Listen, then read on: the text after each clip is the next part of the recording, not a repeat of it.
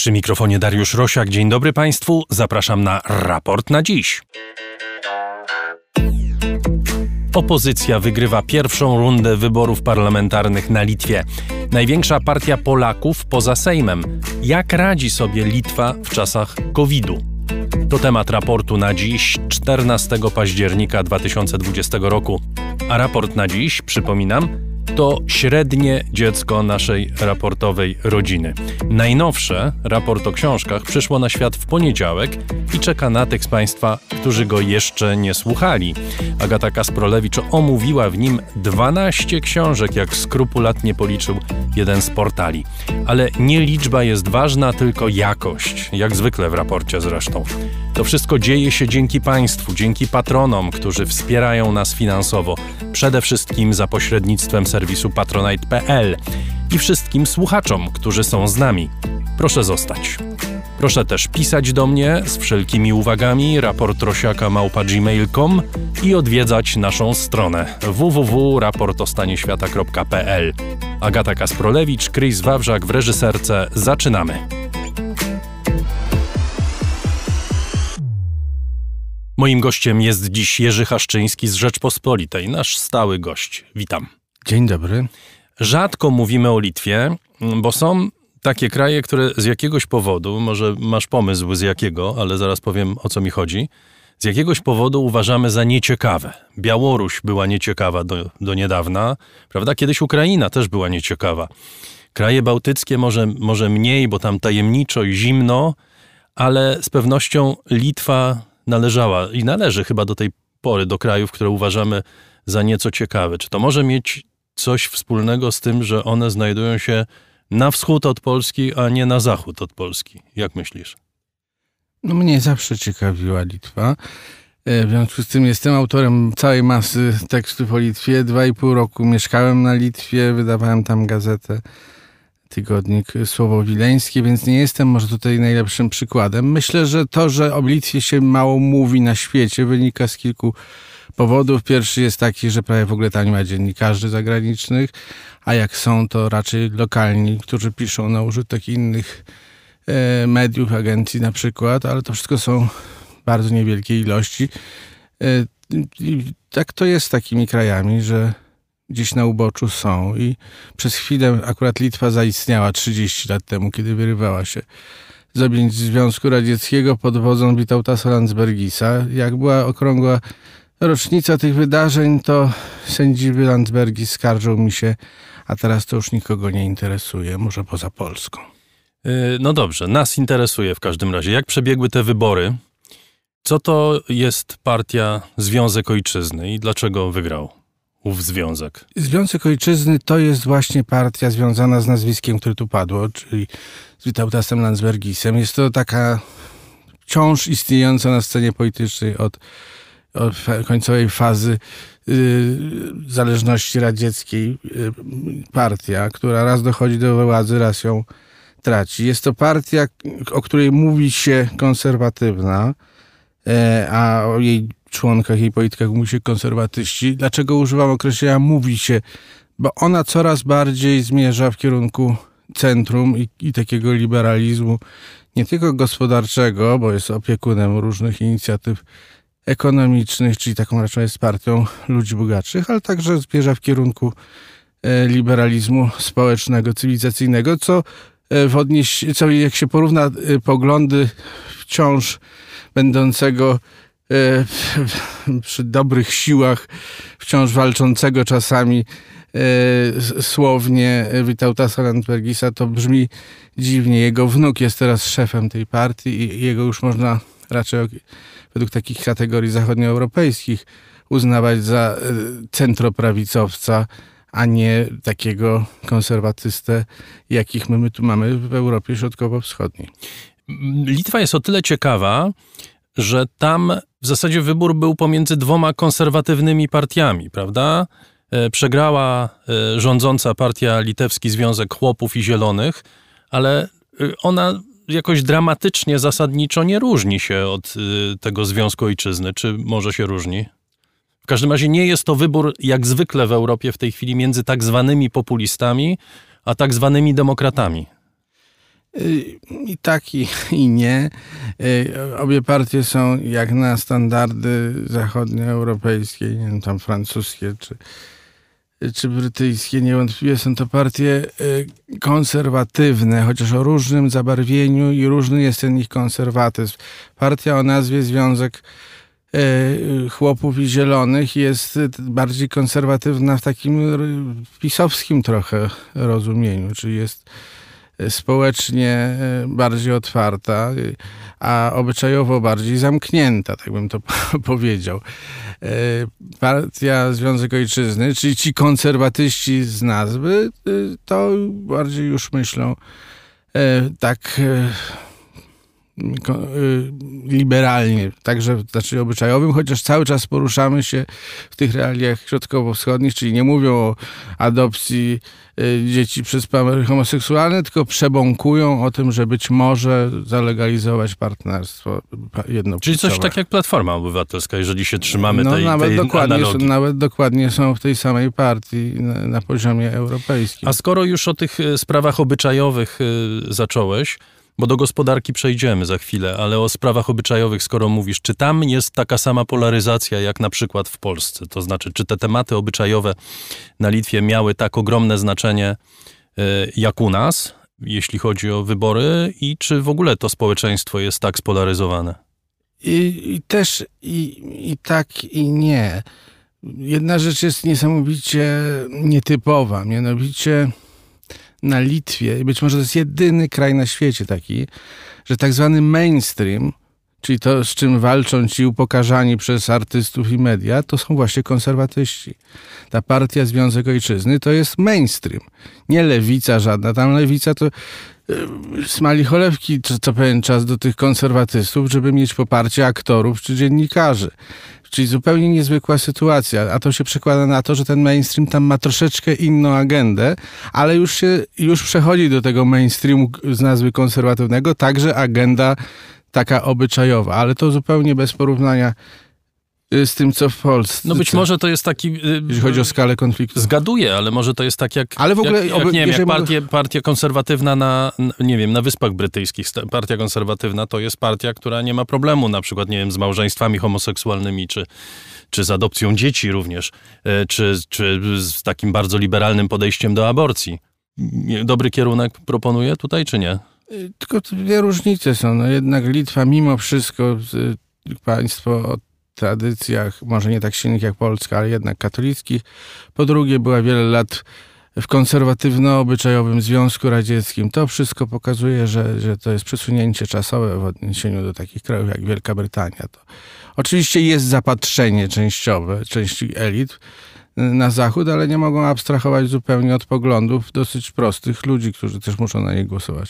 Trochę nie odpowiedziałeś na to pytanie o polaryzację. Czy ta debata publiczna, która toczy się na Litwie, jest tak gorąca, tak dramatyczna i czasem tak e, pełna wrogości wzajemnej, jak na przykład w Polsce czy w innych krajach europejskich? Tak, tylko y, głównie polega na y, animozjach osobistych rywalizacji liderów, natomiast nie odpowiada tym podziałom takim jak czysto politycznym, czysto ideologicznym. To bar- jest to bardziej skomplikowane niż, niż podział na prawicę i lewicę, na liberałów i konserwatystów. Bo tak jak powiedziałem, prawie wszyscy, znaczna część to są konserwatyści, ale z jakiegoś powodu jedni czują się upokarzani przez drugich. Akcja wyborcza Polaków na Litwie o włos ta partia przegrała z progiem wyborczym, prawda? Nie y, zdobyła prawie 5%, ale jednak poniżej 5% y, głosów. Dlaczego? Myślę, że powodów jest y, kilka. Dają się sprowadzić z grubsza do e, charakterystyki tradycyjnego elektoratu. To znaczy, tradycyjny elektorat tej partii to już się trochę przesunął i, i z powodu COVID-u nie tak aktywnie uczestniczył w tych wyborach. Drugi powód jest znacznie ważniejszy, mianowicie taki, że część młodych Polaków już nie akceptuje tego, że jest polska partia i trzeba na nią oddać głos. Ja używam tego określenia polska partia ze świadomością, że ona nie tylko do Polaków była skierowana, no ale na, na, prost, na użytek tej audycji, na użytek moich tekstów w gazecie, e, w skrócie używam określenia polska partia. I po prostu dla części młodych, wykształconych Polaków mieszkających w Wilnie to już jest nie do zaakceptowania, że e, kierownictwo partii e, łasi się do wyborcy rosyjskiego, często prokremlowskiego, czy jawnie prokremlowskiego, po to, żeby przekroczyć to 5%. I nie udało się. To znaczy, że nie przyciągnięto tylu Rosjan, czy przedstawicieli innych narodowości, żeby zrekompensować straty tych Polaków. Polaków na Litwie jest około 6%, może ciut więcej a trzeba przekroczyć próg 5%. Czyli teoretycznie, gdyby wszyscy głosowali, to, to nie byłoby z tym problemu, ale ten problem istniał już wcześniej. E, przez dwa razy w wyborach się udawało przekroczyć próg 5% i teraz wróciło do tej sytuacji sprzed, sprzed 8 lat, kiedy nie udawało się to. Czy to oznacza, że dla przynajmniej części Polaków, a z pewnością dla bardzo dużej części Litwinów, jak ty to powiedziałeś, łaszenie się do y, rosyjskiego y, wyborcy po prostu y, na Litwie nie działa. To jest taki program, który w ogóle nie ma sensu z politycznego punktu widzenia? no nie wystarczył na pokonanie 5%. Ja bym chciał, żeby dać, chciałbym dać parę przykładów, jakimi hasłami niektórzy politycy akcji wyborczej Polaków na Litwie się posługiwali. No, na przykład jedynka na liście partyjnej nie wszedł E, nawet z okręgu jednomandatowego. Jedynka e, o nazwisku e, Zbigniew Wiedziński używa określeń, że to Łukaszenko stosuje zasady państwa prawa, prawda, i, a protestujący to, to jak coś tam łamiący prawa ludzie są. Mówi o narodzie Donbasu, że naród Donbasu upomniał się o swoje prawa.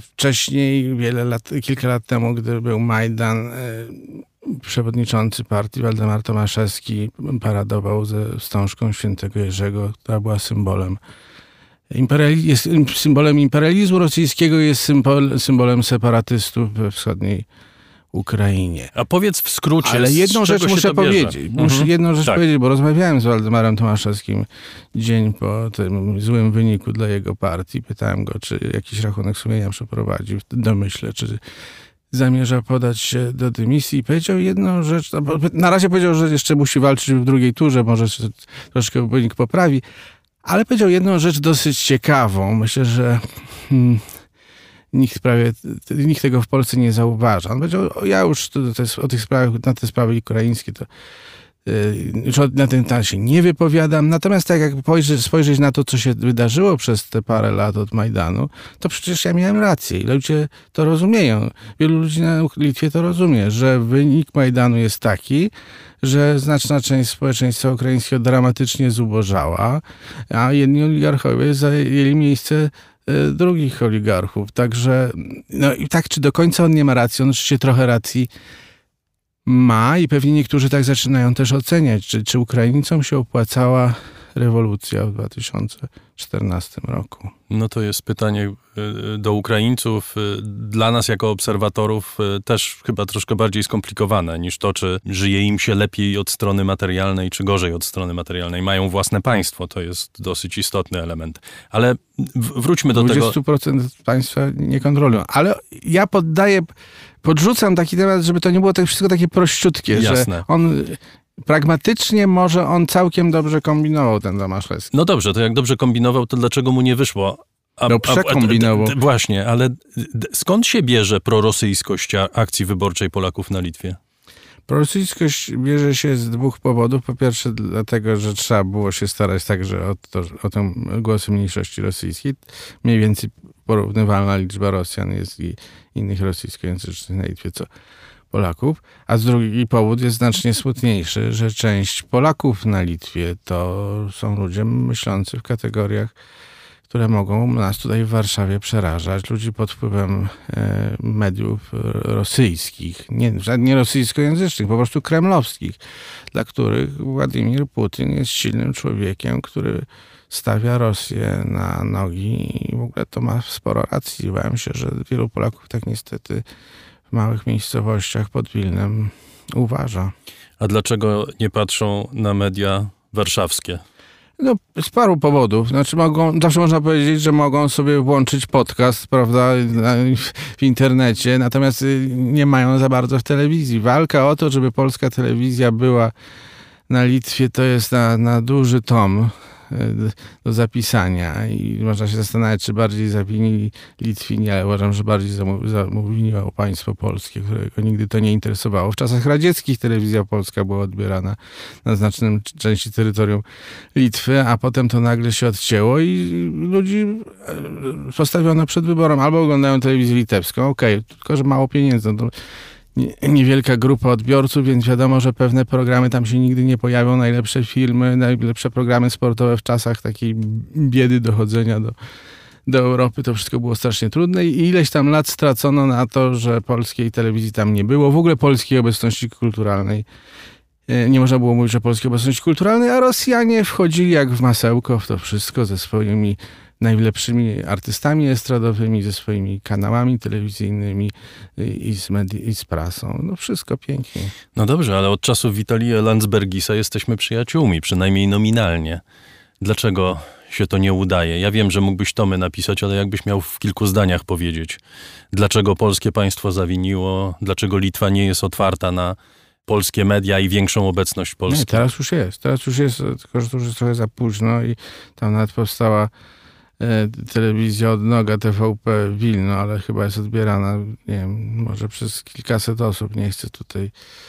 E, no, trochę się boję tej liczby, ale mam takie podejrzenia, że to już jest dla bardzo, że bardzo duży nakład środków i, i niewielka dostępność, e, że tylko ci, którzy posiadają jakieś super urządzenia, mogą to oglądać, ale to niech już się inni z tego tłumaczą przez wiele lat nie można było załatwić sprawy retransmisji tam tych najważniejszych kanałów polskiej telewizji. Wtedy, kiedy to naprawdę było atrakcyjne, wtedy, kiedy także Litwini chcieliby oglądać mecze czy jakieś najlepsze filmy amerykańskie, bo sami do tego dostępu nie mieli. To zostało zaprzepaszczone i to już nigdy e, nie wróci. A co do tej przyjaźni, to, to jest takie połączenie przyjaźni z nienawiścią. E, partnerstwo polsko-litewskie po upadku Związku Radzieckiego przeżywało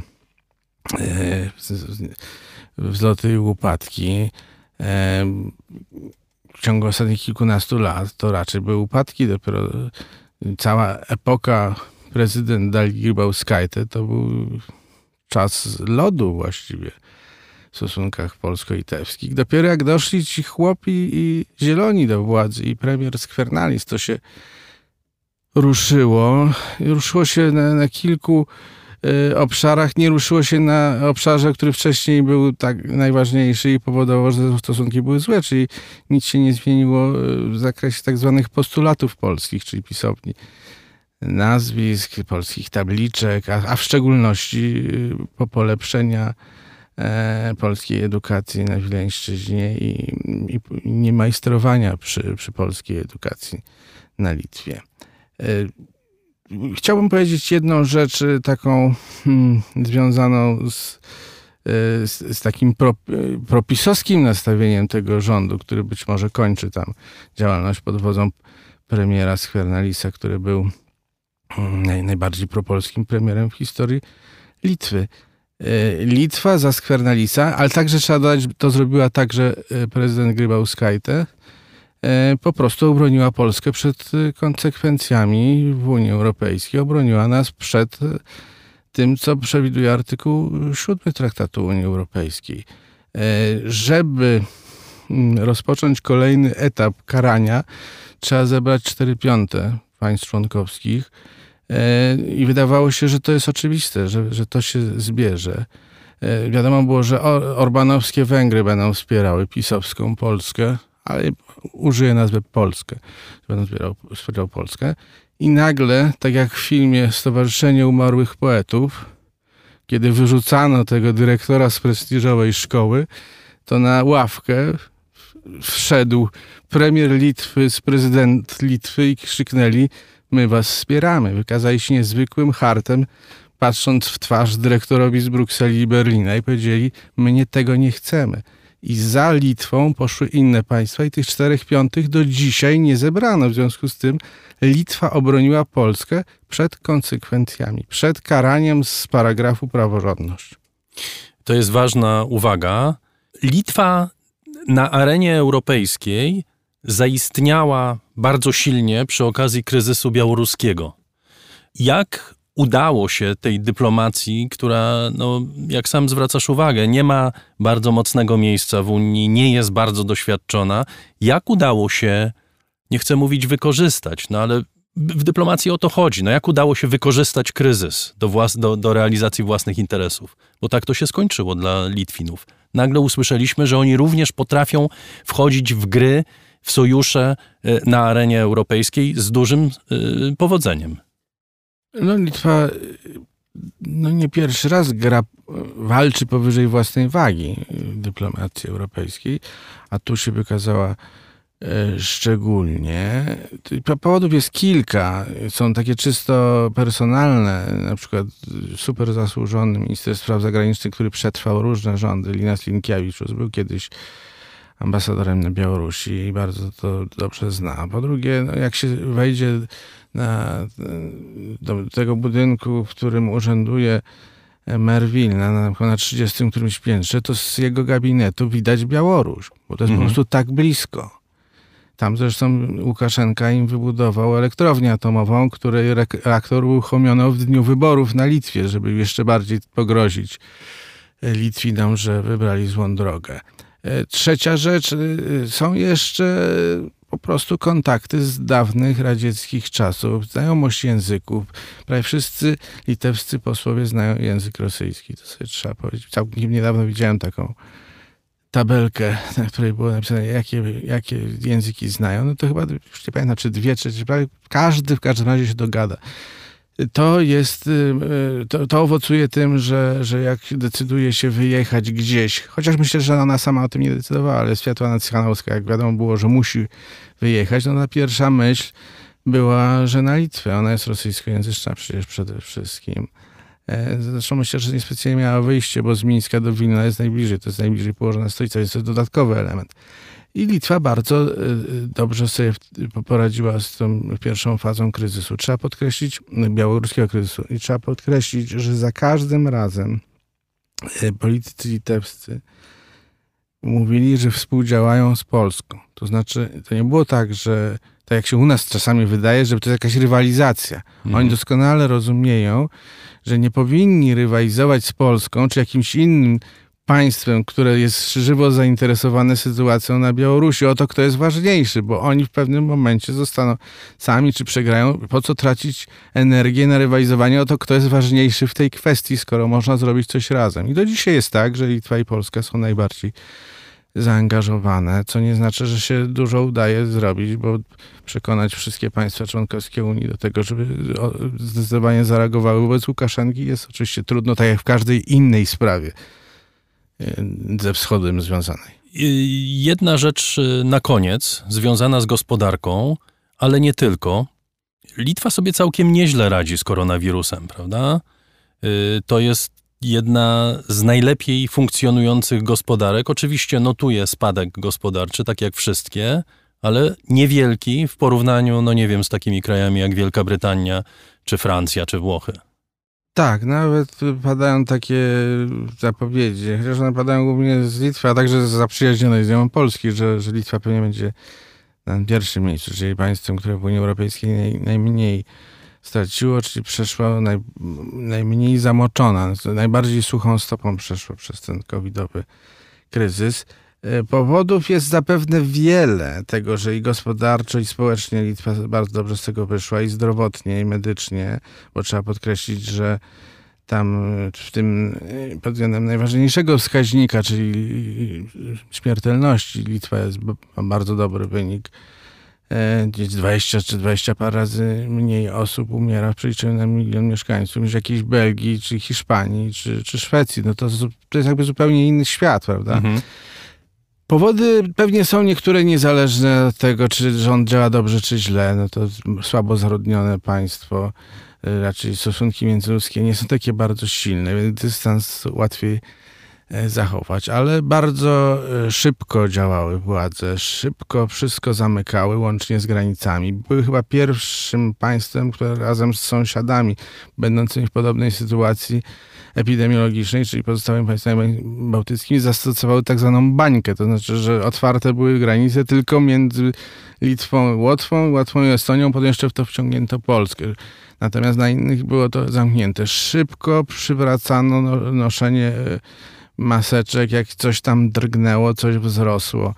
Myślę, że bardzo wiele takich e, gospodarskich pomysłów zastosowano. Co do czystej ekonomii, to widziałem, jak międzynarodowa wielka firma wychwalała Litwę, że bardzo dobrze podeszła do biznesu gwarantując, że albo w ogóle nie będą musieli składać deklaracji podatkowej, jeżeli zawieszą działalność, a jeżeli nie zawieszą, tylko ograniczą, to mogą y, z opóźnieniem znacznym składać te deklaracje podatkowe, że bardzo dużo i szybko tego typu pomysłów zadziałało, które e, pomogły y, biznes, biznesowi. Nie jestem w stanie tego w całości ogarnąć, tak jak nikt zresztą chyba nie jest w stanie w całości ogarnąć na podliczenie tego, jak jaki rząd sobie poradził y, i uwzględnienie tego, y,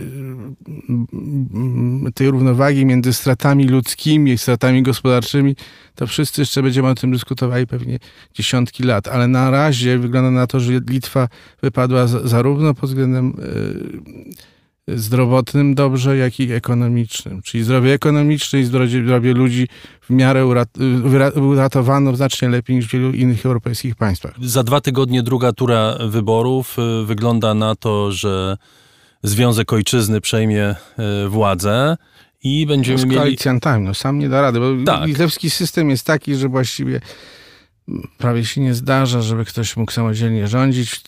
Tam jest zrealizowane w połowie marzenie takich partii jak Kukiz kiedyś, czyli połowa jest w prawdziwych Jowach rozdawana, co prowadza do tego, że, że dostają się do, do Sejmu też ludzie tacy, którzy niekoniecznie są związani z jakąś partią albo z jakichś znani i rozpoznawalni przywódcy małych partii, więc jest bardzo duże rozdrobnienie i zazwyczaj trzeba ze trzech, czterech czy nawet więcej partii, żeby utworzyć rząd. Tym niemniej będzie jeszcze jedna miła, przyjemna rzecz, mianowicie będziemy mieli kolejną y, panią premier. Najwyra- najprawdopodobniej, prawda? Tak, Opowiedz słowo na jej temat. Ingrida Simonite to jest taka łagodniejsza twarz konserwatystów. Ona próbowała w zeszłym roku walczyć o urząd prezydenta. No, w drugiej turze doznała sromotnej porażki z Gitanasem Nausedą, ten, który wygrał.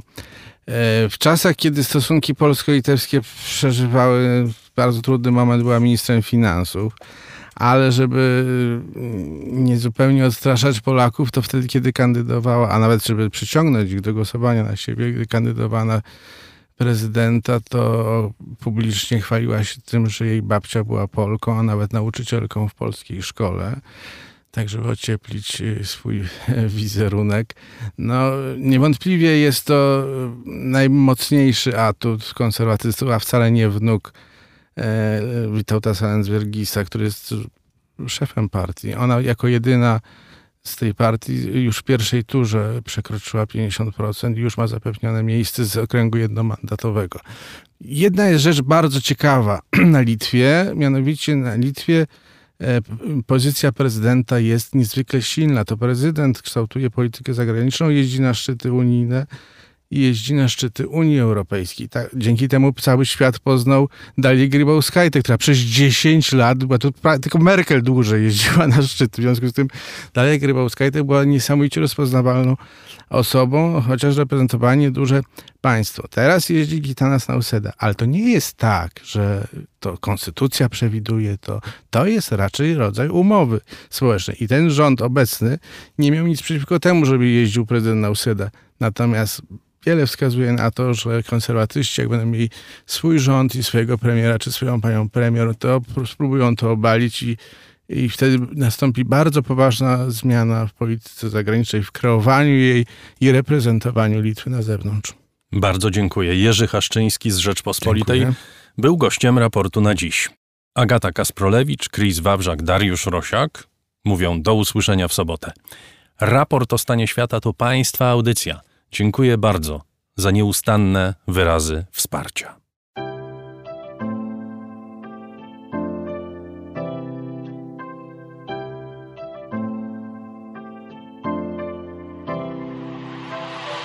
Raport o stanie świata od marca rozwija się dzięki Państwa zaangażowaniu i szczodrości. To dzięki Wam możemy opowiadać o świecie przy pomocy dźwięków. Dzięki Wam ten program jest przygotowywany w profesjonalny sposób z zachowaniem najwyższej jakości, bo na nią właśnie zasługują słuchacze raportu o stanie świata. Z serca dziękuję wszystkim Państwu za wpłaty. Wasza hojność jest dla mnie ogromnym zobowiązaniem. Zbiórka na patronite.pl ciągle trwa, zachęcam do udziału. Najhojniejsi patroni raportu o stanie świata to firma Prosper z Sosnowca, hurtownia elektroenergetyczna i właściciel marki Czystuś. Firma Venterm, instalacje fotowoltaiczne z Dąbrowy koło Niepołomic. Krzysztof Gorzkowski, Michał Małkiewicz. Firma Software Mill, od zawsze zdalni, programują dla całego świata. Dom wydawniczy Muza, bo świat nie jest nam obojętny. Uber, myślimy globalnie, działamy lokalnie. A także BIMV.pl, kursy online dla inżynierów. Marcin Drąg, Mariusz Drużyński. Firma Gorwita, producent kosmetyków i suplementów diety ze składników pochodzenia naturalnego. Palarnia kawy La Cafo z Augustowa. Zbigniew Korsak, Gosia i Michał Kowalczewscy. Muzeum Kinematografii w Łodzi. Organizator 30. Festiwalu Mediów Człowiek w Zagrożeniu. www.człowiekwzagrożeniu.pl Paweł Nowy Nowak. Michał Piętoń, projektant znaków graficznych. Aneta i Bartek Śliwińscy z córeczką Joasią z Łodzi. Fundacja Wasowskich, opiekująca się spuścizną Jerzego Wasowskiego i wydawca książek Grzegorza Wasowskiego. Szczegóły na wasowscy.com.